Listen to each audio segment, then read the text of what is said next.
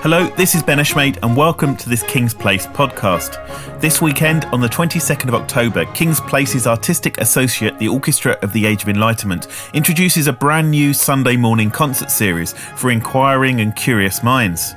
Each concert pairs one of Bach's sublime cantatas with a talk by an inspiring speaker exploring the physics and natural philosophy of Bach's subject matter.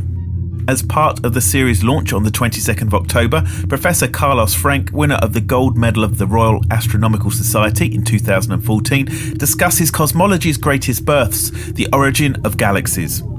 To set the scene, we speak in a moment to Crispin Woodhead, the Chief Executive of the OAE. We are joined about halfway through the podcast by Professor Carlos Frenk himself. So, first to Crispin, who starts with the origins of this concert series idea. The Orchestra of the Age of Enlightenment is and has been for 30 years thoroughly committed to making its music freshly minted. That means all sorts of things.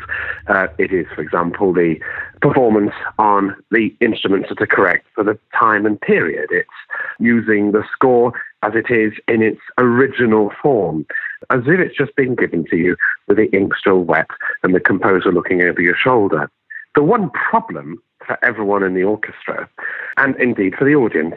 The context is one of Starbucks and Pret a Manger and foul ups at Clapham Junction and problems on the Metropolitan line. Everybody who turns up has seen Breaking Bad or has heard about how good it is from someone who did see it. There are, of course, fundamental similarities uh, in the issues that we face today, as audiences faced at the time when a lot of our great works were written. But our challenge is in some way trying to capture that connection and take people back to something which would have been a familiar experience maybe in the Thomaskirche in Leipzig when Bach presented his uh, cantatas in the 18th century. So when we bring people together to King's Place um, on a Sunday morning on the 22nd of uh, October for our first performance, what we're trying to do is bring people together as a community where the cantata has a, a function, is a means to an end and not just an end in itself. It's, it's a provocation for thought. I dare say that if you were going to put people through a brain scan, our aspiration is that what's going on upstairs would look very similar in 1720 or 1730 as it will do on the 22nd of October. Which leads me nicely on to could you describe the format of the, the morning? Yes. We looked at plans for services, many of which will be familiar because, of course, they have a clear and established convention.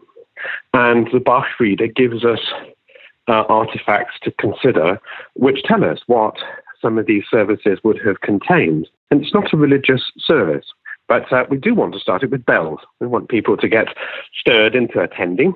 Uh, there will be organ music at the beginning and at the end in the form of some form of decorated chorale prelude. There'll be an Italian motet, there usually was, and there will be a reading. Uh, in our first outing, it will be Douglas Adams from Dirk Gently's Holistic Detective Agency. And then, of course, there will be the harmony or the sermon, but a different kind of priest will be telling us about the origin of galaxies and the universe. And, of course, at the heart of this is the cantata. And we think that it is fundamental that the people who are in the audience feel that they are with us. And so singing the chorale is part of it. It's part of the engagement. So everybody's going to have to sing as well. I don't know if it's going to put people off, but that's the deal.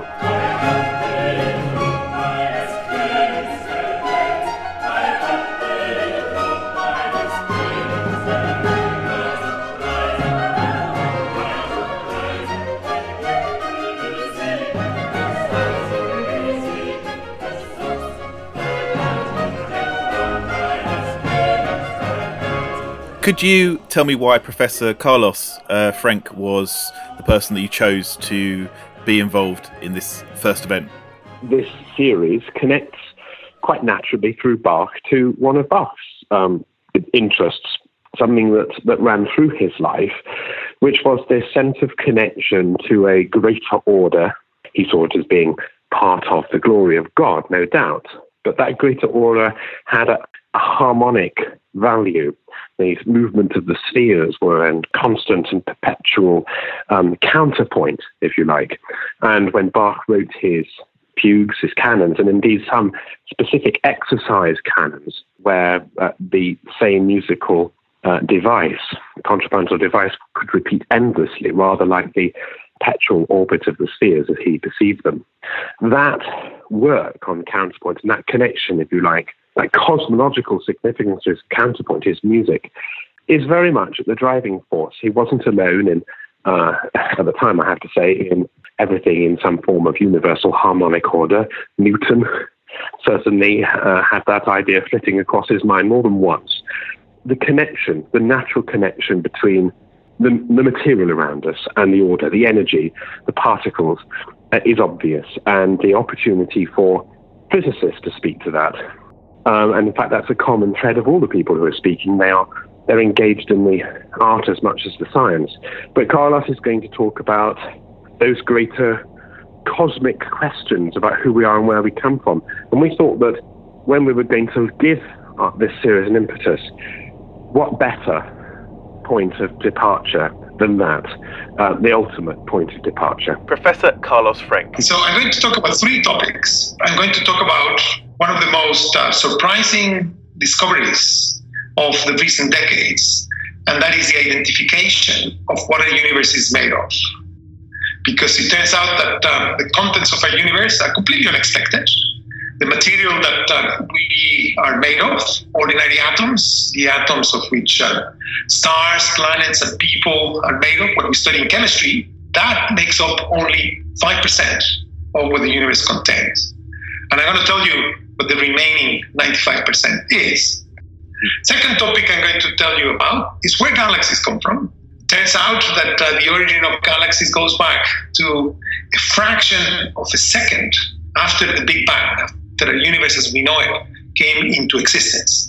Conditions then were very, very extreme, very different from conditions in the universe today. And uh, the densities were so high, like the densities of atomic nuclei. Quantum processes were important. And these quantum processes established ripples in the universe, which later, over 13.7 billion years, which is how long our universe has been around, turned into the amazing galaxies that we see in the universe today, aided. And the final topic I'm going to touch upon, and that is a new tool that physicists have developed to study our universe. And that is a tool that um, goes by the name of computer simulations. The power of computers today is so awesome that we're able to recreate in a computer the entire evolution of the universe from that tiny fraction of a second after the Big Bang to the present day. That's what I'm going to talk about.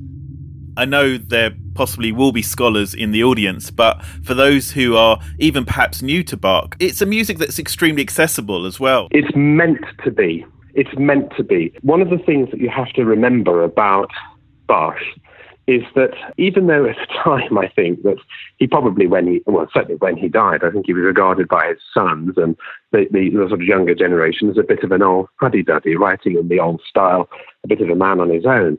But actually he is still part of the blue touch paper for society and thought. The the connection with the singing of chorales and the way in which those chorales are worked into the fabric of the cantata is absolutely the final disruption of them and us, congregation and other, it, it, everybody participates in some shape or form. And so you're quite right. Um, Bach is a, a, fabulous mechanism, but he also is one of the most engaging composers because I think fundamentally it's committed to participation, it's committed to engagement uh, in a bigger program. Lastly, what do you hope that the audience will take away? I mean, it seems to be about more about questions than answers. Yes, it is. It's absolutely. It's not a. It's not a. It's not a joke or a frivolity that we've done more than nod at uh, Douglas Adams, whilst being a wonderful storyteller and having an infectious turn of phrase and being this fantastic innovator and comic and provocative ideas. The fundamental it's the big joke, I suppose, of his of his novel. But the, the, the, the big answer is a question and and that's the one that they're all looking for. And what I would hope is that people come to uh, what is going to be a short, sharp shock. It's about an hour of experience, and and and, and emerge full of interest, uh, with new thoughts in their head, having heard some really glorious singing and playing, some of the greatest music ever written, and perhaps presented in terms which people can take away and apply in their own lives. People may not routinely participate in the pietistic uh, Christian uh, practice of faith, and that's entirely as one would expect. But the questions about what it is, what matter is, and how we relate to it um, are we of stardust? In, in what way is such a thing as antimatter? These aren't Doctor Who questions, they're the real living operation of scientific research. That, I think, is, uh, is the sort of thing that, when presented alongside this provocative, uh, compatible music, should give people a bit of an up. Uh, questions to think about. And you know, a wonder at existence and being alive.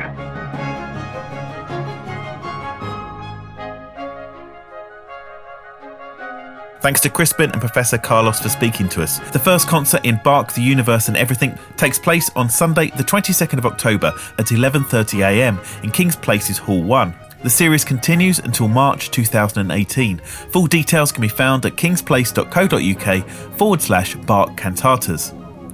You've been listening to a King's Place podcast. You can find and follow us on Twitter at King's Place, Instagram at King's Place London, and Facebook forward slash King's Place. Thanks for listening.